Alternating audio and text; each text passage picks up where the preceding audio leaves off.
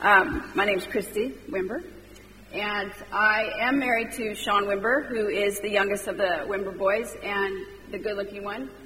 And we have been married over 20 years, and we have two children. We have a daughter that's in university, and we have a son, uh, John Richard, who's in the back, who's 12. And I did it that way so that the older could raise the younger. It worked out for me. He, he was a surprise, actually. And we pastor a church uh, in Yorba Linda, California. How many of you guys heard of Yorba Linda? All two of you. Richard Nixon. Yorba, now five of you. Yorba Linda, California. Yorba Linda is where the vineyard actually started. The vineyard movement actually started in Yorba Linda, California, um, off of our main street there. And um, so we haven't had a vineyard church there many, many years uh, because when the when the vineyard grew, the original vineyard moved to Anaheim. And so we, uh, when my church started about six years ago, we just celebrated our sixth anniversary. And um, then now there's a vineyard back in Yorba Linda. So it does feel very much like um, we have gone full circle, and um, and the Lord is on the move. And uh, one of the things that um, you know we've been seeing a great you know uh, power is just the restoring power, the restoration power of Jesus. And um, it's it's one of the most wonderful things I think I've ever seen in my life. Just the, the God bringing together all the churches and, um, and, and restoring on, in ways that I've never seen before. That's so incredibly powerful. And so um, our church there is a, is a, wonderful privilege, and I never wanted to be a pastor, actually, and uh, never say never. Um, but uh, I do have a great love for the community, and I have a great love for seeing culture change. And, um, and I threw myself into the community and was serving the community, and too many people got saved, and I had a church. And, uh, and so that's, that's how we started. It's a wonderful story, actually. And we're having the time of our life. And one of the, one of the wonderful things that is happening is that the Lord is coming in greater power again. I mean, He's never left us. You know, we just serve a God of seasons. And so there's seasons where, you know, He's moving on other things. And uh, but we've experiencing, you know, some great power right now, and and um, and the Lord just uh, healing people. You know, you know what I'm seeing that's really great. I'm seeing people become whole. It's a beautiful thing. You know, it's it's wonderful when somebody gets healed physically. It's a it, you know that's a good good miracle, but it's a whole different a whole different scenario when somebody gets completely whole. Their mind, their body, their soul, their spirit, all of it. That it gets it gets whole, and they they turn around and they, they give themselves to the church. And so we're seeing a lot of that, and it's fabulous. It's, it's daily miracle sort of stuff. So we're having a wonderful, wonderful time. And I love England.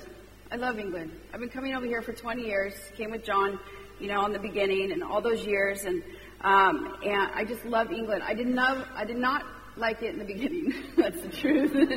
um, I was like, do people really live like this? But over the years, over the years, I, I've actually developed such a great love for this place. And I love the culture. I love the football. I love just everything about it. So I have fallen in love with England all over again. And I have, I'm stirred. I'm very stirred right now for England um, because it feels to me very much like those early days. Um, and it just feels good. Um, and so I'm really stirred for you. I'm jealous of it, actually, to tell you the truth. I'm jealous. I won't be moving here. Not that jealous, but I am jealous because um, I live in California. yeah. God calls us all different places. It's just the way it is, huh? So I'm going to share uh, with you today a few different things that I feel like the Lord wants me to encourage you in. Um, and I'm excited because I do believe that, that He wants to come and move on us, and um, like He is right now. And um, I was just asking the Lord, you know, this morning, Lord, what do you have for these people? What do you have for these people? What do you want to do today? I mean, it's an incredible privilege that we come together and we get to encounter the living God, the living God. I um, one of the things that is, has just been impacting me personally in my walk with the Lord is the Lord just reminded me again must have been a good word. The Lord just reminded me of all of His mercy. And, um, and I do believe the Lord, you know, moving in this next season that we'll experience the mercy of the Lord and in turn uh, repentance and, and, um, and healing and salvation and all those wonderful things. But I've, I've just had this great sense of the mercy of the Lord and studying about the mercy of the Lord and, and you know the throne room of the Lord, and how around the throne that there's a, a rainbow, an emerald rainbow that shoots forth mercy, and um, it's just a powerful, a powerful picture that God's mercy rains down on us, and that His mercies are new every morning. So let's just let's just invite the Lord, even right now. I just I pray, Lord, that Your mercy would fall on us today. Just come, Holy Spirit. I just thank you, Lord, for your presence that's already here. Lord, fill us with your mercy today.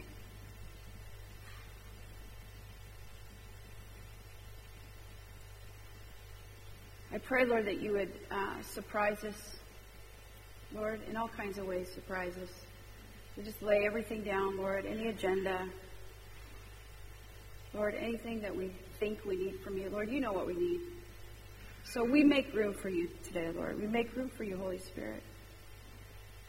We make room for you to come. We ask you to come. We ask you to come, Lord.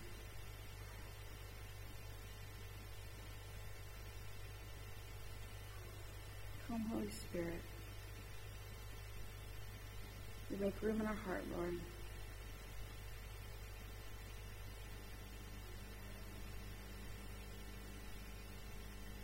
I pray, Lord, that you sharpen us by your word. I pray, Lord, that you challenge us. I pray, Lord, that you stir us. I pray, Lord, that you remind us why we do what we do, why we signed up with you, Lord. We just welcome you, Lord. Fill this place, Lord, with your power.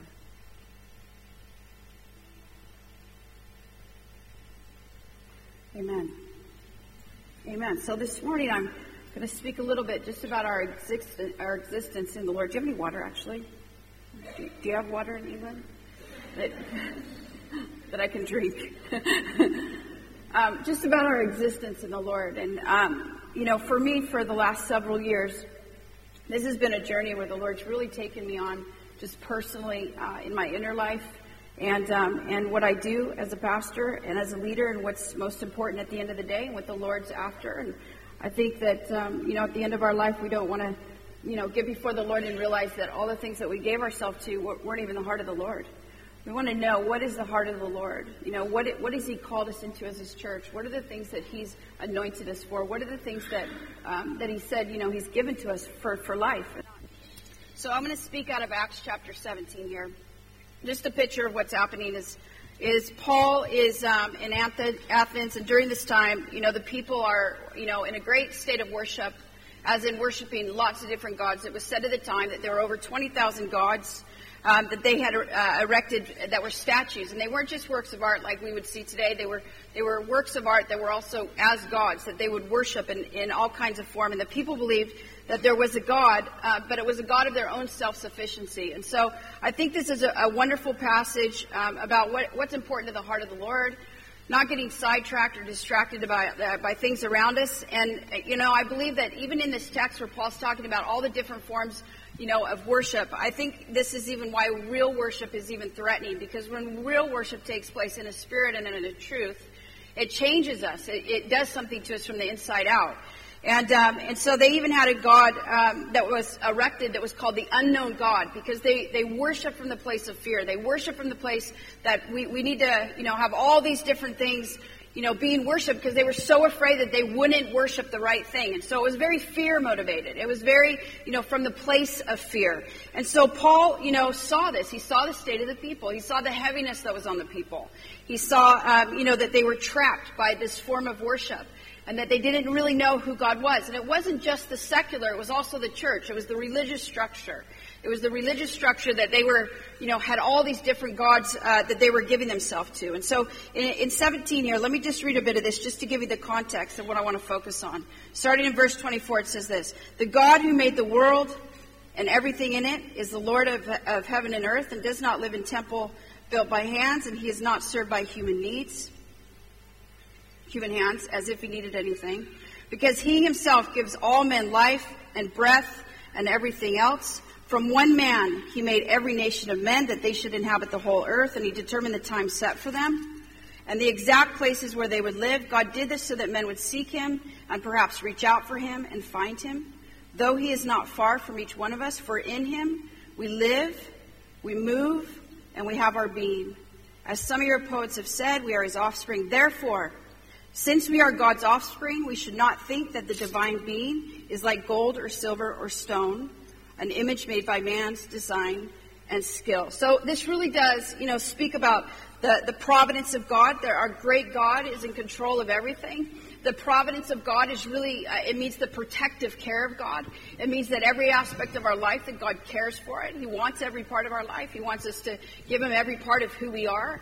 And, um, and, and really, this is going to point to, you know, where we live from, the place on where we live from. It's important that we know what we're connected to. And I love this because it really is, it, it's the encouragement, but it's also the knowledge of knowing that God is sovereign and that God is the one that has determined our life. There's two things that Paul points out here. He says that God's made and that God's determined. That means that we do not made, and we don't make, and we do not determine our life even though we feel like we do, even though we feel like we have that much control, we do not make the plans.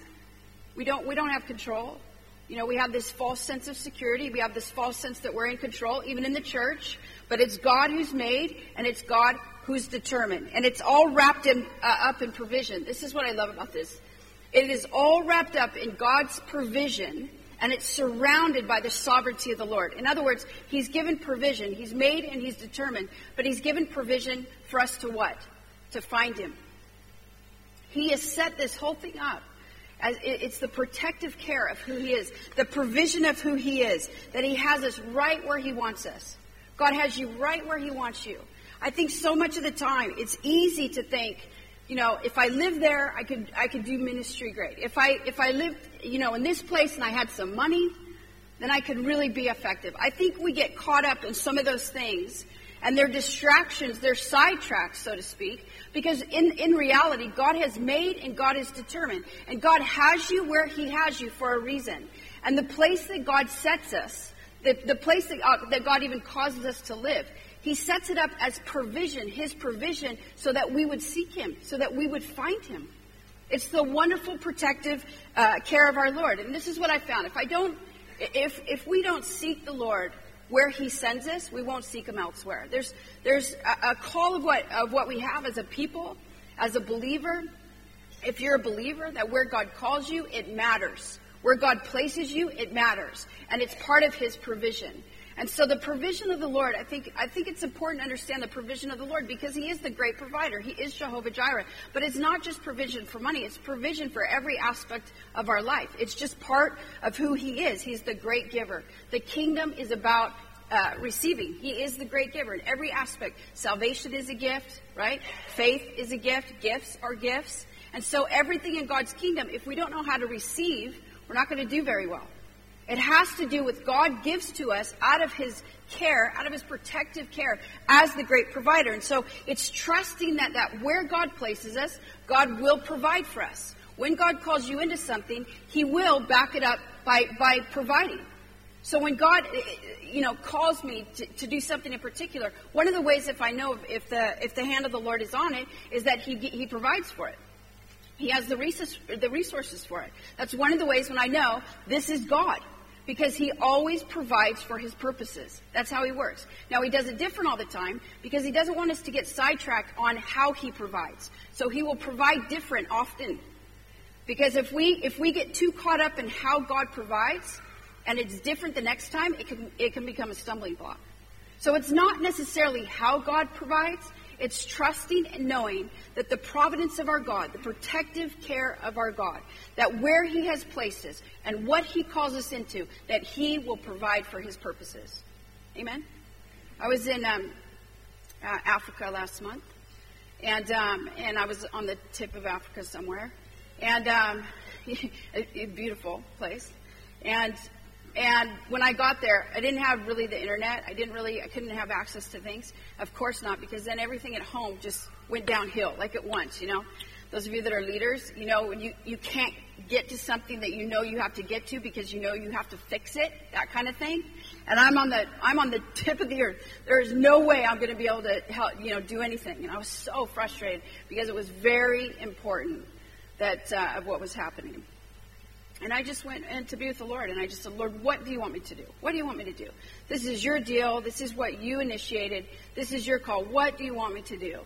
And um, and I just sat with the Lord for a while, and the Lord said to me really clear. He said, Christy, you know what? I protect my interests. This is my interest. You are my interest. That church is my interest. Give it back to me. And I know this. I know this. If I would have been home, I would have messed it up. There's something about, you know, understanding that God will always provide for his purposes because that's his heart. He's made and he's determined. And so he backs it up, so to speak. I love that. Don't you love that? It's a wonderful, wonderful promise that he's given to us. Job 37, verse 5 says this. It says, God's voice is glorious in the thunder.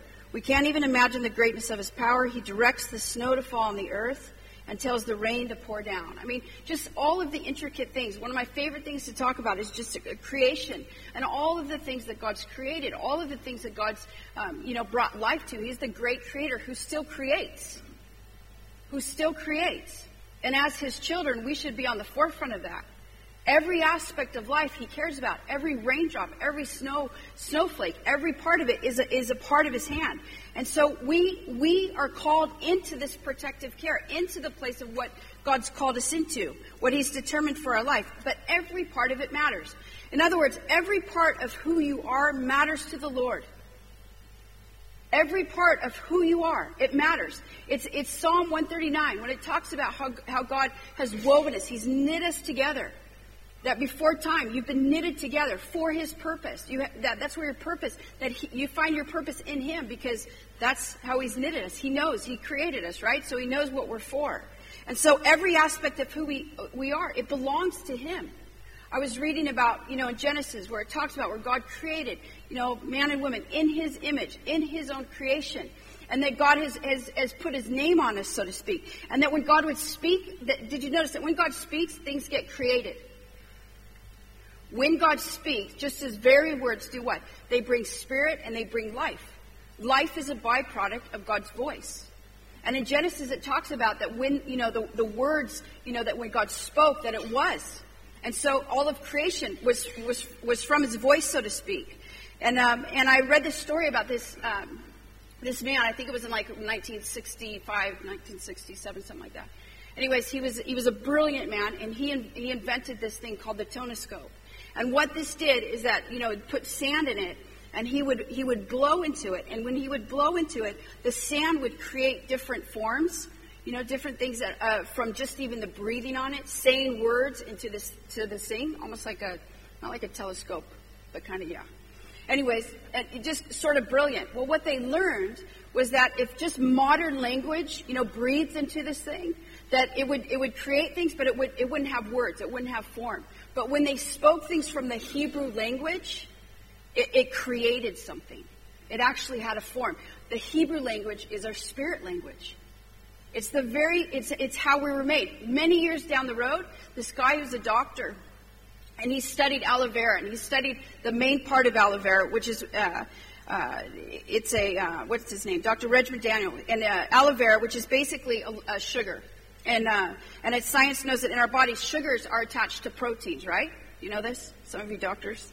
Sugars are attached to proteins, which are on the surface of our cells. So the sugars run through every part of our body. It's our immune system, it's how we communicate, it's every aspect of who we are.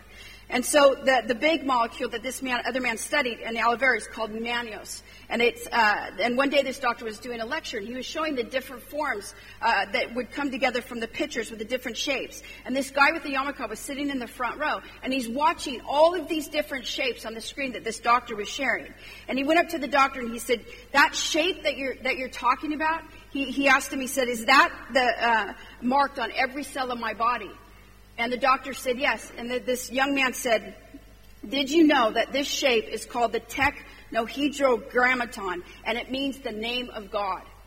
In other words, every part of who we are, on the cells that are attached to the protein, on every cell of our body, it has the name of God. Like we are marked by God, which is so powerful. And even his study about the mercy of God, like he's so in control. I mean, He has marked us, even those that we think have got away, even at times when we get away, we have been marked. He literally has marked every cell of our body with His name. Doesn't it seem like He's probably a little bit more in control than we realize? that he set the whole thing up and he knows what he's doing. So this is what it is to know our God, to know who he is and how he cares and, and how to understand who he is and how he works and to be known by him and to know him and to know the things of him and to, and to love him. And knowing that we're marked by him, knowing how significant we are, I think is really important. In other words, it's impossible to say that God is as marked us as he has and is in control of everything that he has created, all of it, and that little things slip through his hands. It doesn't make any sense. So he says this in verse 17, uh, uh chapter 7, verse 28. It says, It's in God that we live. This is where I want to focus. It's in God that we live, that we move, and that we have our being. Being meaning our existence. This is why we exist. It's in Him. So it's important. It's simple. This is so simple. And I think sometimes especially in the church, we can complicate everything. This is simple. If we think about the gospel, the gospel is one of proclamation and demonstration. It's a simple message. We complicate everything. We make everything really hard. And so what Paul's saying here, you know, what God's saying is there's a place to know who you are and then in turn where to live from. And so he says in God, Meaning, you know, we find what we for, we find, we find who we are, we find all that we need in Him. Our true existence is only found in God. Why we are is found in Him. Who we are is found in Him. In other words, it's not found in what you do. What you do is just an extension of who you are. Your identity cannot be in what you do because what you do will change over time. And those who put their identity in what they do and their life begins to change and go through different seasons, they lose their mind because their identity has been in what they do. Our identity is in Christ, in Him, the great creator. That is where identity is. And when our identity is found in Him, things can change and we don't lose our mind. Because I'm not tied to that. We're not tied to that. We're tied to Him. And this is where we learn to live from. So every breath that we take, everything that we breathe in, the Holy Spirit, that it's in Him, in God, that we're called to live from. Isaiah 42, 5 says this He that created the heavens and stretched them out, spread forth the earth and that which cometh out of it, he that giveth breath to the people upon it, and spirit to them that walk therein. So the same God who created the heaven and the earth, the same God that, that uh, uh it, you know, gives breath and life to everything is the same God that breathes into you. The same God that wants time with you. When we talk about being naturally supernatural, when we talk about learning a, a, life from the Spirit, it's important that we understand what that means. What does it mean to live a life in the Spirit? What does it mean to live in Him? What does that look like? And um, I think it's important that we do that because understanding what it means to be in Him is everything. Because most of culture, even most of us in the church, if we're not careful, we don't live from the place of being in Him. We live from the place of doing. We live in the place of we have to do this and then we'll make time for God. And the promise here is if you live in God first, in Him first, then all the other things will follow. The other promises of what He's given to us in the right place will follow. The word live here means to breathe. It means to be among the living. It means lifeless, not dead. It means endless in the kingdom of God. I love that. In Him that we live. In Him we can we can do the works of the kingdom. That is where the kingdom is found, is in Him. In the king's domain. God's kingdom is inside of you, right? God's kingdom inside of you creates God's kingdom around you. If you don't believe it in here, you're not going to look for it out there. So it's a simple, you know, understanding that in God's kingdom, in the king's, you know, rulership inside of who you are, that is where you find who you are. That's where you find it. That's where you find in him, you find your calling. It means also that not only, not only the, the, that it brings life, it means that it, it's uh, our morals of character. It's the whole thing that we do backwards, where we try to do all the right things. We try to make the right decisions. You know, we try to not sin. All that, all that stuff that we get all caught up in. But it's in Him, when we live from the right place, that it even empowers us to make the right choices. That's why He says in Ezekiel, I will put my spirit inside of you. And what my spirit will do, it will, it will empower you. It will empower you to follow my decrees, my laws, my, it will cause you to be obedient. In other words, have you ever gone before the Lord? I do this all the time. Lord, I do not want to do that. I don't want to go there. I don't want to do what you're asking me. I have to say, Lord, fill me with your spirit and move me to obey you. Cause me to want to do the things that you want me to do. But it's in Him. If I go ahead of Him, that's where we get in trouble, right? So it's living in Him. And it also means a blessing. That's where you find your blessing for your life. Don't we want more blessing? Nobody says, yeah, I'm good. I'm good. I don't need any more. Nobody says that. Like, we want a blessed life. It's in Him that we find our blessing. That's the great promise that He has for us. We serve a God that is the God of, of generations. And because He is a God of the generations, we should never, you know, do church or anything with one generation in mind. He gives us blessing to the thousand generation. It's all of the generations on how our God moves. So all of our choices of obedience, all of the things, and, and I think of this all the time.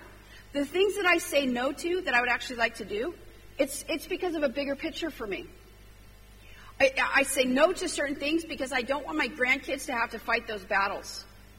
I say yes to other things because I want them to have that blessing. Do you see what I'm talking about? That's the God that we serve. And we find those things in Him.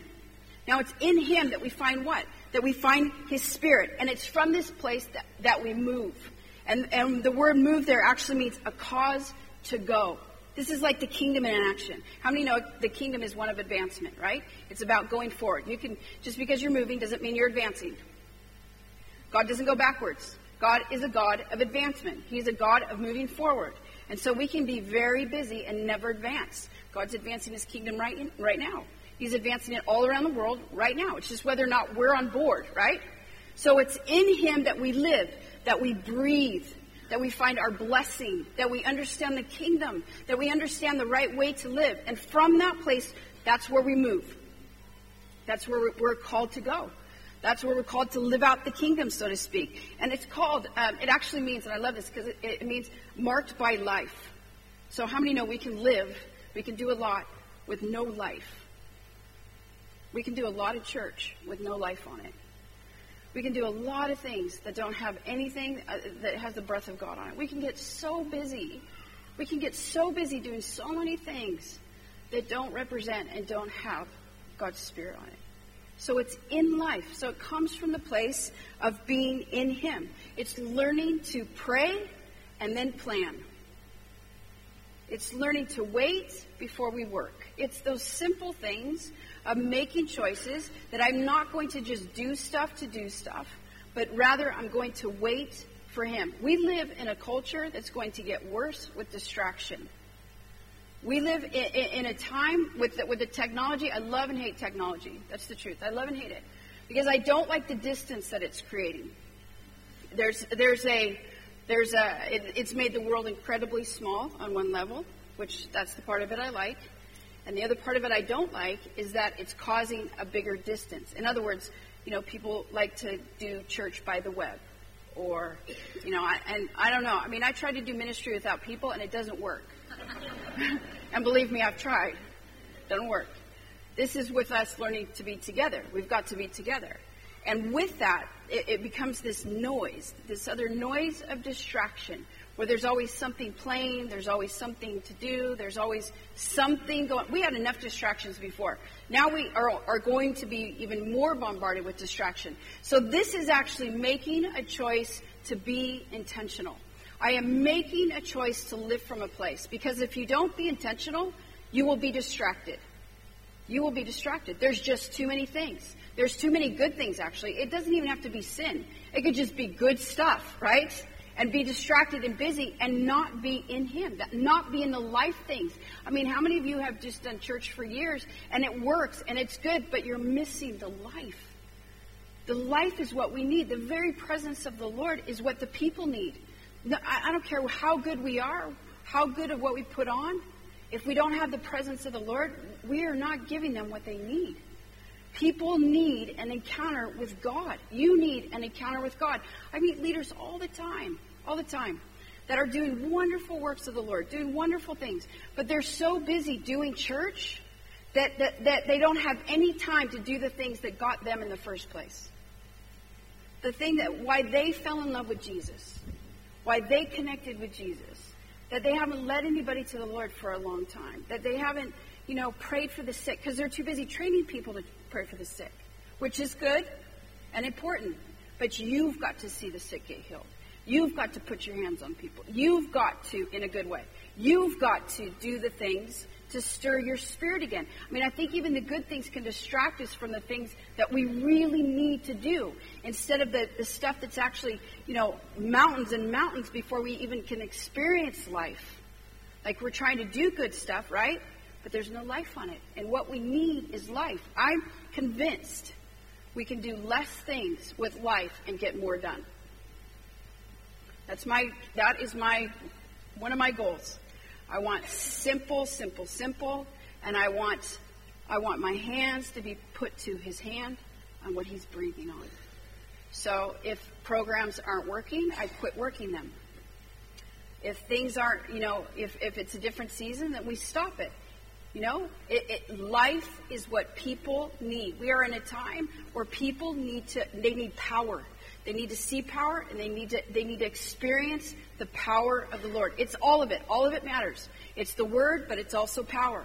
It's also experience because experience always overrides arguments.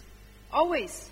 I don't argue with people. I'm not one of those. I just can't do it. I don't have I don't have the energy actually. I don't know what it is, but I just hate arguing with people and I just figure, "Oh, you're going to win anyways." But when it comes to you know, like, you know, uh, people that want to argue about the gospel. Like, I just don't do it. I don't, it's not my makeup, I guess, so to speak. But what I do love is I love to say, well, let me pray for you. Let me pray for you and then we'll talk. How about that? And then usually after I pray for them, we don't need to talk. it's a done deal. It's the, that's power evangelism. It's the best. It's the best. It's easier for me because I'm like a you know in 30 seconds or less. Tell me why you're hurting. That's my type of personality. So I love power evangelism. Encounter God, and then we'll talk. Encounter God, and then we talk. And people, that's what they're dying for. People all around us, and, and we need all of it. What I'm saying, it has to come from the place of life. It can't come from the place of distraction. I personally have many voices coming at me, many wonderful voices, many not so wonderful. I have many voices coming at me telling me what they would love for me to do with my life. You have any of those? it's a gift. And, uh, and, you know, years ago, the Lord said to me, listen, Christy, at the end of the day, my voice needs to be the loudest. So at the end of the day, God's voice must be the loudest. At the end of the day, the distractions cannot win out. And I, I, I believe that if we're not intentional, that we'll miss it very easily. And then it's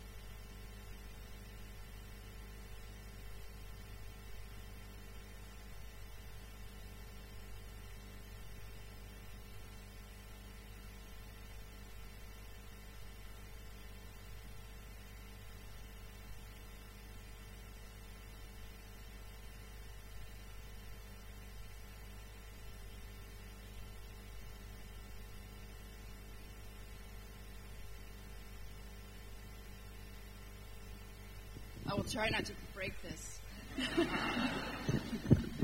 no promises. Oh, wow. All came back alive. So if you were asleep, I saw you. so, every part of who we are, our existence, why we are, you know, God's Spirit on us. I love it. I love that. You know, I love the scripture in Acts where he talks about his Spirit's going to fall on all people. His Spirit in the last days is going to pour his Spirit out on his sons and his daughters. And they'll prophesy, and the young men will see visions, and the old men will dream dreams. You know what I actually think that means? That the old men will dream dreams? The old men will remember what they had forgotten all those years prior that they'll come to life again. Even on my servants, both men and women, I will pour my spirit out on those days, and they will prophesy. This is interesting because it says that God's spirit coming on us, our existence, how, where we're found, more and more of God's spirit on us, where we find who we are, that it will cause us not to be famous, not to want to be somebody, not to build a big church, none of that. That we will prophesy. That's why he says in Corinthians, you need to, I, I want you to desire the gifts, but I really want you to eagerly desire the gift of prophecy because the gift of prophecy is what? The gift of prophecy is to build somebody up. So when God's Spirit, a byproduct of when God's Spirit comes, is that we want to build people up. This is part of where our existence is found. This is part of where we're, when we're in Him, when His Spirit comes on us, we find out who we are, and in the midst of that, that we're called to build people up around us. That that's part, that's the highest call, in fact, I, I believe, of the church. I believe, and I believe it's one of the most powerful gifts that's overlooked is the gift of encouragement, which is the gift of, of, prophecy. And the gift of encouragement is just to put courage inside somebody. You don't have to be profound to be powerful. You just have to be willing. That's it. 99% of ministry is just showing up, right? It's just being willing. So we, we live, we move, and we have our existence in Him. That means wherever we go, God is present. Ever we go, God is present. Ever we go, God is present. If you are saved, God's Spirit inside of you, you carry the life to people around you. You, you're the one that represents God's Spirit when you, when you walk into a room. You are the one that what you carry. See, I believe this, that if we really believed in what we have inside of us, it would change everything. Because if you really believe that God's Spirit was inside of you, like how He is in you, how He dwells in you, His Spirit on us and in us, so that he can do stuff through us. That's how it works. If we really believe that, we would not be afraid of disease. We would not be afraid of hospitals. We would not be afraid of relationships or family dynamics or holidays or any of that sort of thing. Because of what we carry, that power has power over everything else in the room. In other words, when you walk in, into a place, you don't have to be afraid of what they have or that religion or, or whatever disease. Because the Spirit inside of you has power over everything around you. Now just imagine if you believe that, how that would change how you live. It would change every aspect of how we do church. What we carry is the most important thing ever. Everything that we need for life, everything that we need this morning is found in the very presence of the Lord. Everything that we need this morning is found in Him, in His presence, right? Where can I go from your spirit? That's what he says, Psalm 139. Where can I go from your spirit, Lord? It's like I get up and you're there. I go, I lie down and you're there. It's like every aspect, God is there. His presence is there, that we've been marked by Him. So then, as Paul points out, he says, So since we are found in God, this is where we live from. This is the place of where we need to, to be empowered from. He says we, we ought not to think. Verse 29. Turn to 29. Let me read that. He says, therefore, since we are God's offspring, we should not think uh, the divine being is like gold, silver, stone, image made by man's design and skill. Now, this is really important because these are the distractions. These are the other things that we worship. These are the idols. These are the things, even church. You know, that, that God's not tied to that. God's not tied to organization. God's not, God didn't die for organization. He died for relationship. And so he's not tied to those things. I think we put way too much emphasis, and that's what Paul's saying. Paul's saying this is like a message to the church. This is do not waste your time putting all of your effort, all in the things that will not last, because that is not what God is tied to. God is tied to people. That is where we live from. When we live from that place, it'll take care of everything else. So we ought not to think. It means imagine it means don't imagine that you know, you know, the most important thing. The word device there actually means it's our eternal thoughts, it's our ideas, it's our imagination. So every every man has a concept about God, but the truth is we can never imagine all of who God is. We can never imagine all the things that are important to his heart. And God will not fit into our man-made ideas. This is not about, you know, God following what the church wants to do. This is about us figuring what God wants to do and the church getting on board that. That is the call of the church. God will not fit into our ideas. He will not fit into our understanding. If you have to understand everything, you're in real trouble because most of the kingdom is not about understanding. I don't believe that we'll, we'll understand most of things. I, I believe our list of questions will always be longer than our answers. You should have a whole list that you want to talk to the Lord about one day. I do. It should be a long list because we'll never understand. I never understand why God, I never understand in praying for people. I mean, healing is one of the most confusing things. You pray for people. I prayed for people all through the years, you know, with with cancer or whatever. And you pray for somebody that's that is is a just a nasty person, not even nice, and God heals them right there. And they actually don't even care. I've seen that. And then you pray for somebody else that is a lovely person that loves the Lord, and then they die and they go and be with Him. I mean, we are never going to understand the ways of the Lord. His ways are not our ways, His thoughts are not our thoughts. And so He will never fit into our idea. If you have a vision and you can actually figure out the whole vision of what God's saying to you, that is your vision. We should not be able to understand everything that God calls us into. In fact, I, I believe in the kingdom that it's always living in this place on the edge. I never know what's going to happen. I don't know if God's going to actually heal. I don't know if God's going to deliver. I don't know who's going to get saved, but I, I don't know unless I do it. And when I do it, then He'll do what He wants to do. But if you expect nothing, you're probably going to get that. It's living in the place of, listen, even if we don't understand, we say yes. And how do we live in that place? Even if we don't understand what God's doing? In Him. In Him. That's where we need to be found. That's where we find our connection. Living, living by His ideas and not our ideas. This is why so many people and so much of the church, and we live in a place where, where you know, people want to create truth.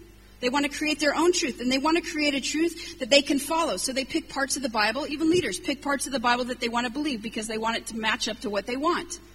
And people usually you know, create their own truth so that they can live according to what's comfortable for them. And this is why we cannot offer a convenient Christianity because it's not about convenience. There's nothing in the Bible that Jesus said this was going to be easy. Jesus said people are going to hate you. That's pretty clear. He said this is going to cost you everything. That's pretty clear. He said, You might lose your family. You might lose your friends. You know, David said in the scripture, I have such a zeal for the Lord. I have such a, a, passion for the Lord that I'm like an alien in my own family. That's the call of the kingdom. That's what it looks like to live in Him. And so we have to live in the truth. You mess with the truth, you mess with your freedom. It's in the truth of who God is, of staying in that place of what He's saying, no matter what's going on around us, what we understand, what we don't understand. This is what it looks like to live in His Spirit, by His Spirit. It's from this place. So we can't, it is not about our idea of what we think God is. It's rather His children learning to be led by His Spirit. This is Romans. The children of God are led by the Spirit of God. It's His Spirit that identifies with our spirit that we belong to Him. This is where we're led. If you get led up here, you're in big trouble because up here is the, the, your emotions, your, it's your soul, it's your feelings, and our feelings change all the time. And if we're not living in Him, we'll make decisions off of feelings and we mess everything up. Our spirit man identifies with His spirit, and that's how we're led as His children when we know something's not right. That's why when peace comes, peace passes our understanding. It doesn't mean our circumstances change, it just means in my spirit I have a peace. I don't get this. I don't. I don't understand what you're doing. I remember years ago the Lord said to me because I was really irritated about something. I wanted to. I really wanted to just get what was happening, and um, and the Lord said to me, Christy, I said that um, I didn't say that I give understanding. I said I pass it.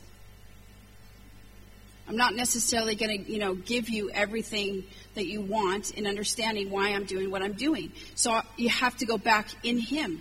Okay, Lord, in my spirit being connected to Him, in the intimacy with Him, in my relationship with Him. I say yes to you because that's my spirit man, my peace, living from, from that place of connection. The children of God are led by the Spirit of God. This is what it looks like to live naturally supernatural. It's in Him that we live and that we move and that we have our being, that we find our existence. It's in His Spirit. It's not, you can't jump ahead. Every time we jump ahead and we get out of His Spirit, we get in trouble. Every time we go ahead of him, we get in trouble. But, you know, sometimes I think we just know too much. We just know too much. There's too much out there. There's too many things to pick. There's too many options. And sometimes, you know, what we know can actually keep us from more of Him. Sometimes we know so much that we actually have to unlearn a lot of things just to live from the place of being in Him. Just in that simplicity of resting with Him, the intimacy of being with Him, because for whatever reason, you know, it's easier to go ahead. It's easier to just do. You know, I know, I grew up in the church. I know that I could do church. I know that I can have a massive church. I know that I could do all the right things and I could have a massive church because I know how church works and I know how church functions. You know why I don't want to do that? Because I know that whatever I build, I'm going to have to maintain it and I will end up resenting it. Because if it doesn't have God's Spirit on it and if it's not what He's building, I will not love it. I will not love it. I will end up with something that I have to keep going like a machine. So in Him is where I find, in that place of connection, what I'm called into, what you're called into, what to say yes to, what to say no to, what to be full of, what not to be full of. That's the power of the Holy Spirit. The children of God are led by the Spirit of God. It's all John 14, John 15, John 16. The gift of the Holy Spirit, that He's a gift to us. That, that you know, one of my favorite things in, in John chapter 14 where it talks about when Jesus says, I'm leaving you. So in this, I picture the disciples and their faces go, What? What? Wait, what? Where are you going? And Jesus says, I'm leaving you, but I'm, I'm leaving somebody better for you. This, this, this is going to, he's going to remind you of everything that I've taught you, which they obviously didn't get all of it yet. He's going to remind you of what I've taught you, and he's going to guide you, and he's going to comfort you, and he's going to be your counselor. This is the power of the Holy Spirit. This is being in him, in his spirit, from this place. When we get uncomfortable, that is when we need the Holy Spirit. So if you're living comfortably, something's wrong. Because if we're not uncomfortable, we will not need His Spirit. It is when we are uncomfortable, He comforts those who need comfort. When we live uncomfortably, it's more that we need His Spirit. It's more that we rely upon Him. Personally, if I don't have you know, a lot of uh, opposition, resistance, whatever you want to call it. It makes me very nervous. It makes me very nervous. When I have protesters, or I have, you know, people that don't like me. How many found if you're in the ministry? Not everybody. They love you. It's you know they love you and then they hate you. You're the greatest thing, and then who are you? You know, it's a wonder. Leadership is a wonderful thing. You know, sometimes, sometimes. And um, and it, but it gives me great peace. Actually, it gives me great peace when I have great opposition because then I know I'm onto something. I'm onto something. And if everything's comfortable, something is wrong. If I'm not failing, I'm not risking.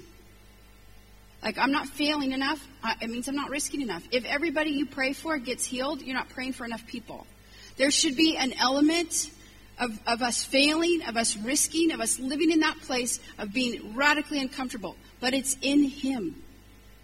It's in Him. It's that connection that's the most important thing because that's what He's given to us. So, really, what Paul, you know, the encouragement here, remember what Paul's saying is he's saying, listen, look to see what's important to the Lord. You know, this, it's not it's not what we put together. It's not even how good we put it together. It's, it's what God says He's looking for, that He's designed everything. He's put everybody in place. Let's wait for Him. Let's live from that place of His Spirit. Let's not determine how things should go. Let's not get caught up in the structure of things. I love structure, and we talk about, I, I don't mind structure. I think structure is important, but, but structure can actually kill so many things. Structure in the church should only facilitate to me what the Holy Spirit's doing. Once that turns, we're in trouble. Once that turns, we're in trouble. Structure should only facilitate things, right? Because you got to have structure. But Paul's saying, listen, that's that's not what's most important. It's it's being with Him. That's the most important thing. It's in the place of revelation. That's why he said, you know, in Ephesians, he said, I pray that you would have a wisdom and a revelation that you might know him more. The revelation that we get, it comes from the place of being in him. It comes from the place of intimacy. Revelation is birthed from the place of intimacy. If you want to know the heart of the Lord, be intimate with him. If you want to have things revealed to you, you've got to be with Him. You've got to get His heart. Lord, what's the most important thing to you? What are you putting your hands to? What are you revealing to me? It comes from the place uh, uh, of being with Him. Proverbs 28 talks about where there's no vision, meaning where there's no revelation, that the, pe- the people cast off restraint. You know what that means? The people, when there's no revelation for our life, we will give ourselves to all kinds of stuff. We will, we will find people in bondage, and too much of the church is in bondage. Too much of the church is in slavery. And our highest call is to take people out of slavery So we've got to get free, right? We've got to have a vision. When you have a revelation, you will say no to things. You will restrain yourself. We need to give people a revelation of the Lord. And in turn, we need to have revelation from the Lord. And revelation only comes from the place of intimacy. In Him is where we live. In Him is when we, where we move. In Him is where we find why we are and who we are and why we exist and what we're anointed for. It's from that place. So it's never about the outward. It's never about the outward. It's about what God's doing internally. He'll do the outward because He loves, you know, stuff happening even more than we do. He loves His church growing even more than we do. He loves things taking place even more than we do. But our job, our responsibility is to is to know him. I don't believe that Jesus, you know, spent all that time to build men to build the church. I believe he spent that time to build men to know himself. When we know him, we'll build the church. When we're with him, we'll love who he is and we'll love the things that he does and we'll want to give our whole life to it. It's that, whole thing. We do a lot of mercy ministry, all that all that sort of stuff. I'll tell you this. I found you can't you can't really do mercy ministries without mercy. Like, you actually need some mercy. And the only way that I get mercy is when I'm with the Lord. Because when I'm with the Lord, I get a perspective that I didn't have before. I get a clarity that I didn't have before. I get the bigger picture that I didn't have before. But you know, one of the most powerful things in being in Him, you know what it does? It begins to take things off of us and obligations and distractions and all of those things that actually steal what we need more than anything else and that is Him. The simplicity of being with Him and learning to live from the place of in His Spirit. Everything from that place, that's what breathes life. That's what breathes life on everything else around us. It breathes life on us, and it breathes life on the people around us. That is where we're called to live. That's where we're called to, to move, and that's where we're called to find who we are. It's a wonderful promise, isn't it? It's a wonderful way that God's equipped us to live from the place so that we don't dry up, so that we don't get, you know, bitter, so that we don't, you know, too many people, they live from stuff. They live from their own stuff. You know, too many leaders preach from their own stuff. You know, when I hear a really critical, you know, cynical leader, you know, sarcasm, which actually I could be pretty sarcastic. It's a gift. But I mean, I mean, I mean when it when it crosses over. I mean, a real cynical thing. It's because that, that there hasn't been the time of having all that cleaned out. You got to clean stuff out so you can minister from the place of health and wholeness, and that you're giving from the place of being with Him and not out of where you were hurt or out of where you were rejected or out of the place. You know what I mean? It's and so it's a it's a decision to make that that is where we're going to learn to live from. Amen. Amen. Why don't you stand?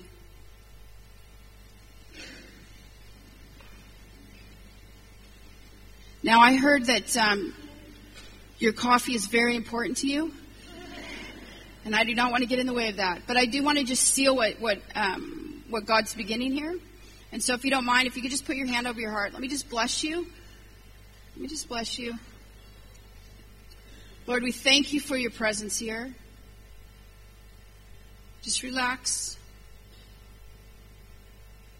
Just relax. We thank you for your presence, Lord. I pray, Lord, that you seal your words.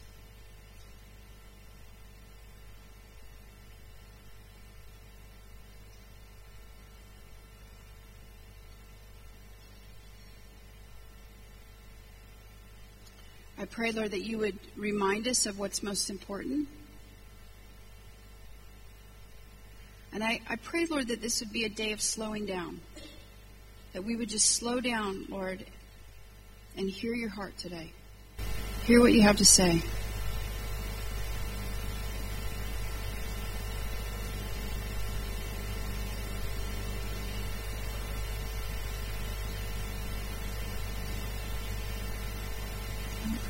We thank you for your presence, Lord. Just center us today.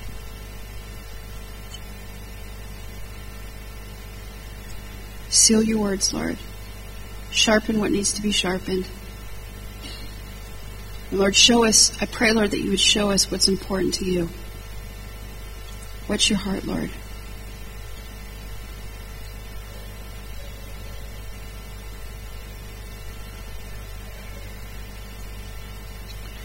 Okay, so what we're going to do is we're going to break and then we're going to come back, right? We'll do some ministry.